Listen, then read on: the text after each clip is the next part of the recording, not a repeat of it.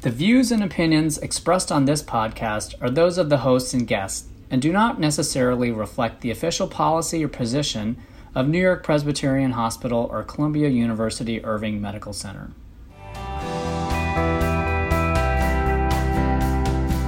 You're listening to Taking It to Heart with the Columbia Valve Team, a podcast where we discuss the advancements in treatments for patients with structural heart and valve disease. I'm your host, Dr. Isaac George. We have a great set of topics today that we're going to talk about. We have uh, Susheel Kodali, the director of the Valve Center, myself, Isaac George, I'm a cardiac surgeon in the Valve Center, Becky Hahn, our director of echo, interventional echo, which we're going to find out what that is actually. Torsten Vahl is here, who leads a lot of our uh, preclinical and research and innovation as well. You know, I'd like to start out by talking about valve fracture. Today's first topic we're going to discuss is valve fracturing. Valve fracturing is something over the last uh, two to three years has been introduced as a, a, new way to improve hemodynamics in patients who have very small valves that have been Im- implanted and improve the overall uh, outcomes of valve and valve, especially for patients who have pre-existing patient prosthesis mismatch. It's an interesting concept. It obviously seems like it's um, it may have some risk involved. And I and I just want to go through some of the steps. And I'll ask uh, both Susheel and Torsten, when you see a patient, how do you decide who a patient is good for for valve fracture versus not? I mean, even before we get to that, maybe it's worth talking about why we need to even consider it, right? The, the, everyone's excited about sort of valve and valve as a bit. So, are you implying that the surgeon didn't do their job? Is that what you're trying to? No, no, no. Just trying off? to get to the point of understanding what it is, right? I mean, we always talk about uh, you know valve and valve as a bailout, right? We do a bioprosthetic valve surgically in, in a young patient because valve and valve is a bailout, but it, it's not always a straightforward decision because in the end you got to optim- the hemodynamics have to benefit the patient. And we all think that we're going to get the large surgical valve first time, right? The, and part of the, you know, we're not even getting to the discussion of the sort of the the labeling of surgical valve sizes, which you know, to be honest, doesn't make sense, right? You know, Uh, ideally everyone gets a large valve, but we, we understand that the, the most commonly used valves are 21 and 23 surgically, right? So those are small valves. The true IDs of most of those valves are, you know, 18 to 21, right? And, and it uh, varies based on the manufacturing. And so then you're putting a smaller valve inside, and, and that's really the problem in the hemodynamics. I mean, obviously, the, the field of TAVR for valve and valve Vinny Bapat, uh, who's our colleague here, has been sort of instrumental in it, but he's uh, globetrotting as uh, as he often does, so he, he couldn't join us today. Um, but uh, his valve and valve app is is critical. I mean, it shows you that you know you have a someone with a tw- you know 21 millimeter valve. The true ID is 19, and what size valve do you put in there? What kind of hemodynamics are you going to get? so, I, so that's a good question. You know, one of the strongest predictors of what outcomes are after valve and valve and obviously, what kind of hemodynamics you have are the size of the implanted surgical valve. So, Becky, what do you use for deciding whether this is going to be a problem or if it's if someone is going to be suitable for a valve and valve in terms of uh, your definition of ppm? What do you what do you, what do you what do you look at? Are you yeah, saying I mean, 0.65, 0.85? What, what how do you approach that? Well, if you're talking about ppm, it's some it's a little bit different perhaps than many of the the reasons why we're doing valve and valve today. I mean, we're doing valve and valve because there's been structural valve deterioration. There's been stenosis of the valve, or there's been severe regurgitation, and those two different types of structural valve deterioration actually make a difference in the uh, in the in the gradient and the valve area after the valve goes in. So if you have pure aortic regurgitation on a on a prosthetic valve, then the resulting valve areas are going to be a little bit bigger than if you have a calcified leaflet because obviously now you've got an even more reduced size. If you have pure ppm, then that then that's an issue. So Philippe Pibarot looked at the Vivid registry and showed that again, um, what determined valve size was really what you started with. So if you start with um, you know, besides aortic stenosis and aortic regurgitation, which also uh, determine the end result EOA, if you start with ppm, um, and again, the differentiation is uh, any ppm, which is 0.85, to severe ppm, 0.65.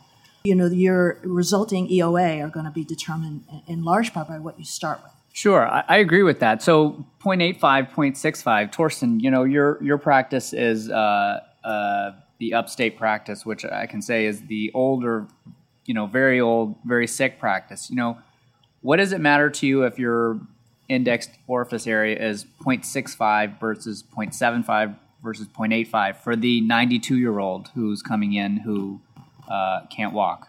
Well, I think I think uh, the functional status really plays strongly a role here. I mean, we, we understand now very clearly that that we can't let the patient leave the room with a mean gradient above 20 millimeters mercury.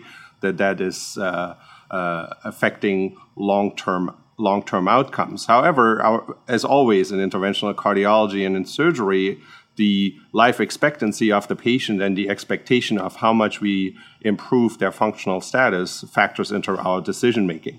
So, to answer your question, in a 92 year old that is not very mobile, I'm not going to be very concerned about uh, a, a, mild residual gradient versus uh, sort of a very fit 80 year old that's actually still actively participating in, in, in life. I want to bring that patient to 92 and uh, uh we want to optimize the outcomes. And I think that's one of the reasons why. Um, the valve cracking um, uh, was started. We, we realized that we have to do something to optimize hemodynamic outcomes in some of these patients. Can I make a counter, counter argument? I, I, I, disagree. I mean, I think we, we need to optimize. It, it depends on risk benefit, obviously, but it, it, we need to optimize outcomes in everyone, right? The 90 year old with an EF of 30 may not tolerate a mean gradient uh, well, and you may not get the benefit of, of the valve and valve.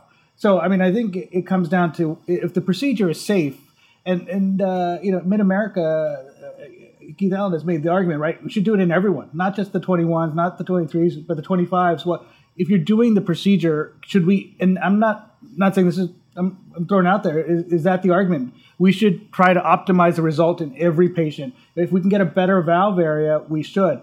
And that comes down to the technique and is it safe? And do we have data that valve fracturing is without risk, right? If, you, if we can get it with without risk or, you know, 0.5% risk, are we willing, should we take it? Because then we take it in a broader population. You take it in that 90 year old, um, but maybe you should take it in the 90 year old with an EF of 30 because that person can't tolerate mean gradient uh, of, of uh, but if the if the if it's an AR population in a 90 year old with LV with a normal LV, maybe it's different. But it all comes to well, the safety of the procedure. It, it's not the only thought I have. I mean, the, the reality is the reality is that not every valve can can be cracked and will not always be able to optimize hemodynamics. But if, if let's say I have a younger patient where I, where, where I know that I wouldn't get an optimal uh, result with, with valve and valve, you have very different discussions yeah. with, with yeah, that no. patient. Well, I mean, I think the other thing to think about is that the small valves have a lot more to gain. So if you can crack a valve and get an area from 1.2 to 1.5, that makes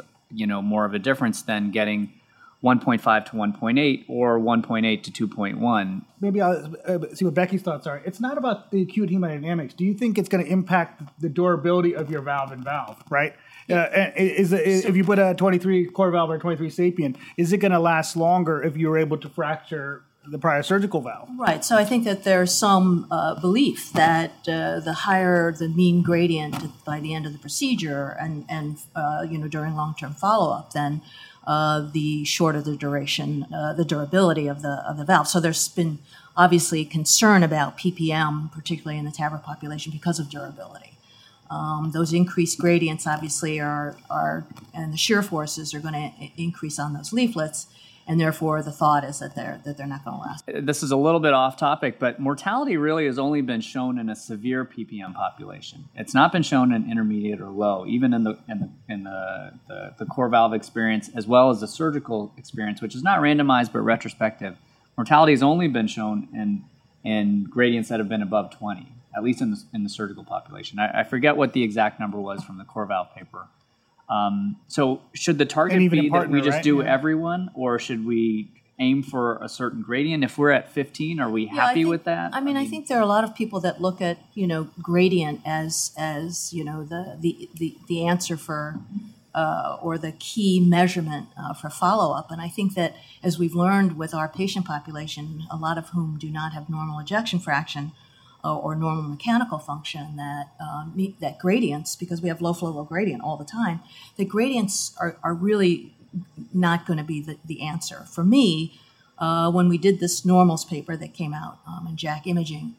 just um, we, maybe we heard year about that. Yeah, yeah. A lot of people heard about Yeah, that. a lot of people- as as did I hear again about it.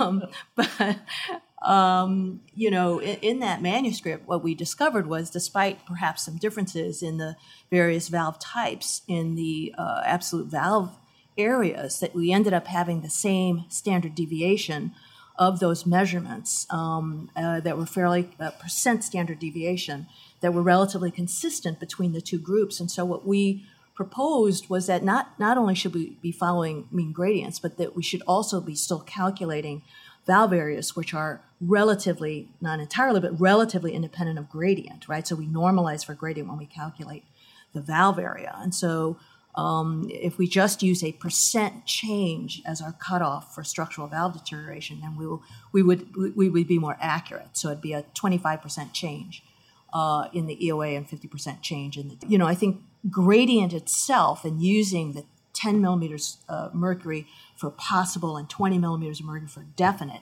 you know, some people use a change in the gradient, but others will look at the absolute gradient. And I think that absolute gradients are, are problematic because, again, uh, of, the, of high flow in some patients and low flow in others.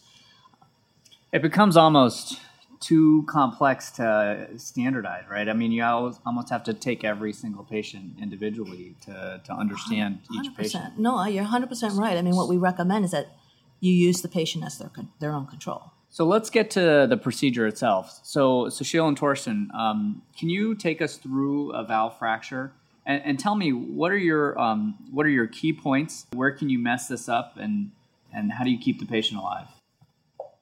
No, I mean, I can start. I, will ask Susheel, not Torsten. then. Yeah, oh. I can. I'm kidding. I'm kidding. I can start with. Uh, I'll start off. I mean, I think the the question, and I, Isaac, this is maybe a question to you. Like, and maybe it's a general question. Like, who has who has more fear, or who should have more fear? The interventional cardiologist who hasn't seen, doesn't generally see the open surgical anatomy, and maybe we don't understand what we're going to get into trouble, or is it the or, or as a surgeon where you've seen the entire anatomy? I mean, do you think this is stupid? I mean, do you think what kind of trouble can we get into if you fracture a valve? And when do you get into trouble? When we, when do you think we'll get into trouble? And you see it all the time, right? You know, it's interesting. I, I think it's um, I think there's less risk in terms of what we do because we have a surgical valve in place, and the surgical valve inherently we've taken out a lot of the calcium. So if we post dilate that, that's uh, still within I think some reasonable stretch of uh, of the annulus in, inherently. I think if there was calcium in place and um, uh, it wasn't debrided in the original operation, then I think that risk is different. Um, so I think it's relatively safe, and the amounts that, that we're stretching are overall, I think, something that the annulus, most annulus can accommodate. If you're talking about a fourth, fifth time reop when they're very fibrosed, and you you could possibly tear something, um, and then clearly, Has like, anyone heard about patient- anything being torn during any of these cases? so I. I looked this up about three or four months ago. I've, there's been no ruptures from the aortic side. There have been rupt- ruptures from the mitral side when people have tried to fracture the mitral side. Interesting. So, and what what do you think are the are the reasons on the mitral side? Is it uh, the the continuity of the atrium and the ventricle, like a posterior disruption type thing you see surgically, or what what, what happens? I think it was a disrupt. It was a disruption that was described, and I think that's exactly what happens. I think you just don't have the same structure. Uh, it's less fibrous support. You're when you uh, when you stretch it, you're going straight into to LV muscle as opposed to kind of the continuity, which provides probably some support. I mean, the the thing that sort of uh, to me, I when I first heard, heard people doing it, I thought it was crazy, right? I mean, we, we don't oversize a BAV balloon in an aortic annulus because it's going to rupture, and the whole thing sounded crazy. And and you know, to, at some point, people talk about some you know interventional generally some are going to be risk averse, right? Because we're talking about doing something not for an acute result. You're talking about doing something for a, lo- a long term benefit, and it goes against the nature of I need to just want to get this guy off the table. And now we sort of have to evolve and move on and say, I'm not looking about just getting this guy off the table. I need to do this safely. So then, then we say, okay, fine. Now I think we all feel, and we've done a bunch, and there's been a bunch of literature. It's not novel as much, and so we feel comfortable. Then the first, then the, the next sort of hurdle was, do you do it before or after, right? If you do it uh, before, you re- you're, we've it's gone against our nature, Torsten. Right? We don't balloon bioprosthetic valves, and you know, Well, how yeah, can you do it that- before? that is a very interesting point. In in in in the early years of TAVR, we we were shown these pictures by uh, Danny Dvir and others that of videos of uh, all the debris sitting on these on these leaflets, and we were very uh, worried about. Uh, embolizing uh, uh, even just debris in, into the body. Obviously, now that we have cerebral protection, that that that's been a little bit less of an issue. But you could uh, embolize to other important uh, uh, places. And I have to say, we have to still be a little bit cautious, um, celebrating that we never have seen uh, any major adverse outcomes because the numbers overall reported are still are still small compared to other reports that we have overall over TAVR. But I, I, I generally uh, uh, have been impressed that that we don't seem to be a pri- paying a price. We we relatively safely are now um, uh, ballooning these valves, and you realize that very often we are not uh, leading to major tears, and you actually have competent valve function very often after but, the if, balloon. but if it's safer know, to balloon, not if it's safer to balloon after, why not put the TAVR in Well, here- and balloon after? No, I mean, I here I think this is this is a real problem if you're going to balloon after because every there's a lot of uh, studies that uh, benchtop studies that have shown that if you crush the leaflets uh, against a stent frame, that you end up having collagen fractures, and so you know you can look at you know the histology or you can even look grossly, and you'll see the imprint of the stent frame on the leaflet. Yeah, leaflet. no, I've seen and that so this is just uh, Surgical. absolutely Is it the same for core valve though? Say you put a core valve and you're and you're you, you know you're ballooning it with a it's a 23 core valve. You're ballooning it with a 20 or 22 true balloon. Is the leaflet going to reach that frame? If also if you're ballooning low, is it this is it the same with a core valve? What do you guys think? I think it's a good different. I think uh, if you if you manage to uh, land a high core valve implant in, in the bioprosthetic valve, uh, post dilation is going to be safer than, than than with a sapien valve with respect to leaflet damage. However, at, at this but the core valve could pop out though, right? Because again, you, ju- you land a high core valve and you oversize it, and the core valve could pop out of the surgical So, valve, right? so just to clarify, the way we size these balloons in general has been one size larger than One the- millimeter the- larger. One millimeter larger than the stent ID of the surgical valve. So it needs to be slightly larger than the geometric uh, dimension of the valve, so that the valve actually cracks. And so that's something that you you can figure out from the app as well. I mean, I'm playing devil's advocate, but I agree that we, we, we need to di- uh, dilate these before. I agree that we need embolic protection if we're going to do it. So let's say this, Susheel. So if you have a patient who you has a low EF and you you want to do a valve fracture, um, you take the balloon up and you know you're going to get AI and they may not tolerate AI. What valve would you use, a sapien or a core valve? I- don't know that it, it matters uh, that much. I mean, I think you, you just need to be able to get be prepared to get the valve in quickly. I think what we've done with you know we, we use for native valves. uh, You know, I think as a group we've generally used the inline sheath. If you're doing valve fracture, I wouldn't do that. Uh, what we've always you know what we've done lately is put a, a 14 French E sheath, do the BAV through that, and then put the core valve through that because you're not using the pro, using the regular because what you want to be able to do is make sure you're ready, right? You you you fracture the you have your sheath in, you fracture the valve, and then you come out quickly and be prepared and go in, and then you're not obsessing about am I at a two millimeter depth? I, you're going to get the valve in quickly, stabilize the patient, and then make a decision. And I think that the time from fracture to the, the device, the valve being in, should be less than a minute. And I think you can do that with, with either device, and I think that's why we, we get away with it. If you if you have AI, we you know we're pacing, we pace a little bit faster. We work with anesthesia, make sure the hemodynamics are a little bit better before we, we start. So I think you got to be ready is the key. So Becky, in our limited experience doing fracture, um, what have you seen in terms of the results, in terms of gradients at least, just grossly? Yeah, I mean, I think that before we fractured, I mean, frequently we're doing these in the 19, you know, so under the tw- uh, uh, under 23, so ni- uh, 19, 21 millimeter valves. But in the 19s, it was not uncommon for us to see mean gradients that were, you know, well above 10 certainly, and and, and would sometimes approach 20.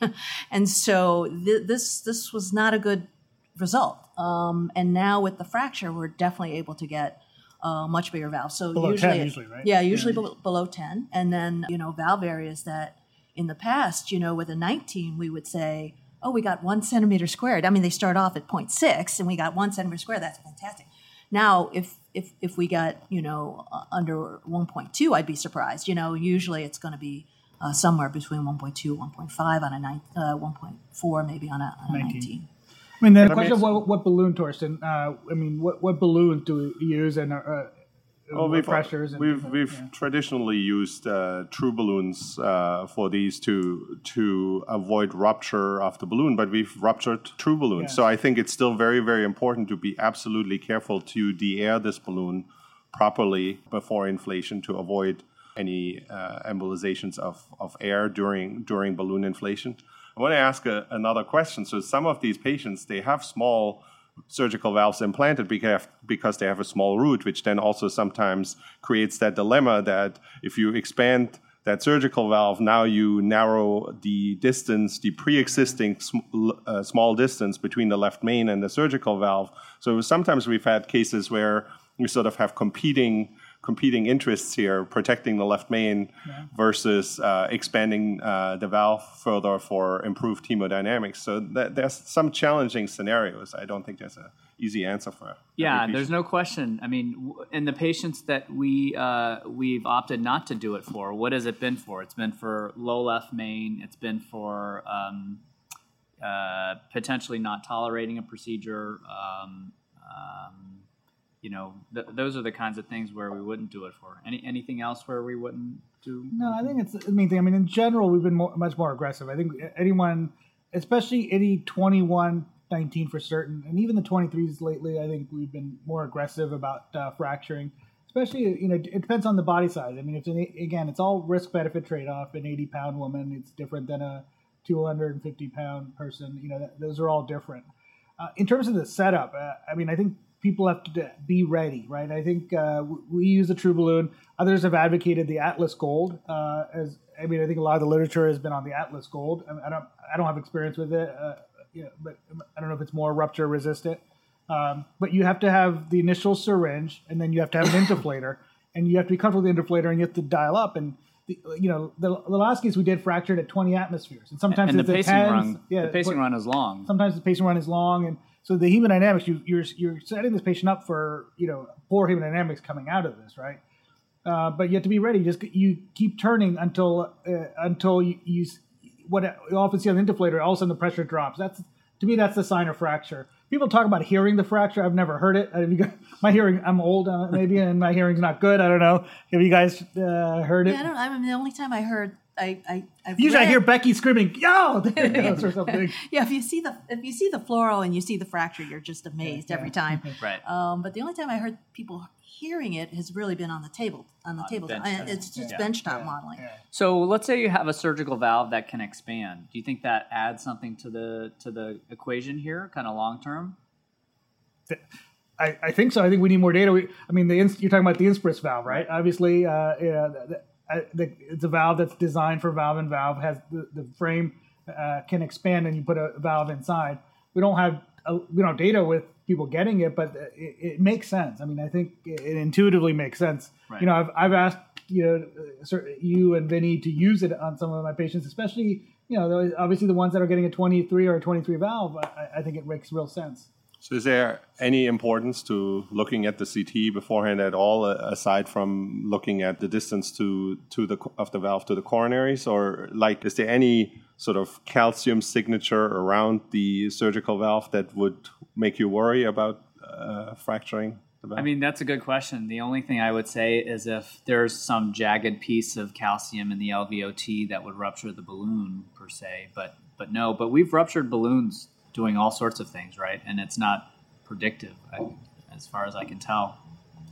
Do you think that eh, you know surgeons are more likely to do um, aortic uh, enlargement, uh, root enlargement, in, in, order to get a bit of bigger valve in now that they know about these these issues with PPM and? You know, I think people have been. I mean, people have been aware of PPM for a long time, and it just comes down to balancing the risk versus not. And usually the fit younger people, it's you know it's not an issue for. It's the re-op 81 year old woman who's obese who you're doing uh, an annular enlargement on, who you're really wondering. You know, this is one of the questions I've always had. What does it mean when you do a root enlargement to help hemodynamics, quote unquote, hemodynamics in an obese person. Um, and does that really represent true physiologic ppm? Because what I tell people is if they if they're a, a small person or a, a, large person and they have a small aorta and small valve, um, and you need to do a root enlargement, that's one thing. You do it. But an obese person who's just always been obese and doesn't move around that much, they don't. I don't know if they need a, a large valve. I, I tell them that their their body is too big for their heart, and I tell them they have to lose weight. Interesting. Yeah, I mean, we. So do, you are talking about patient to heart mismatch. Yeah. or maybe it's my heart mismatch. Yeah. Well, we can also always the interventionalists can always do the root enlargement for you afterwards. oh, all right. So the gauntlet is down. So I think uh, we're going to wrap up here. Uh, it's been a great discussion, and um, I think it's time for us to uh, go do some cases. Thanks a lot. Thanks. Thank you.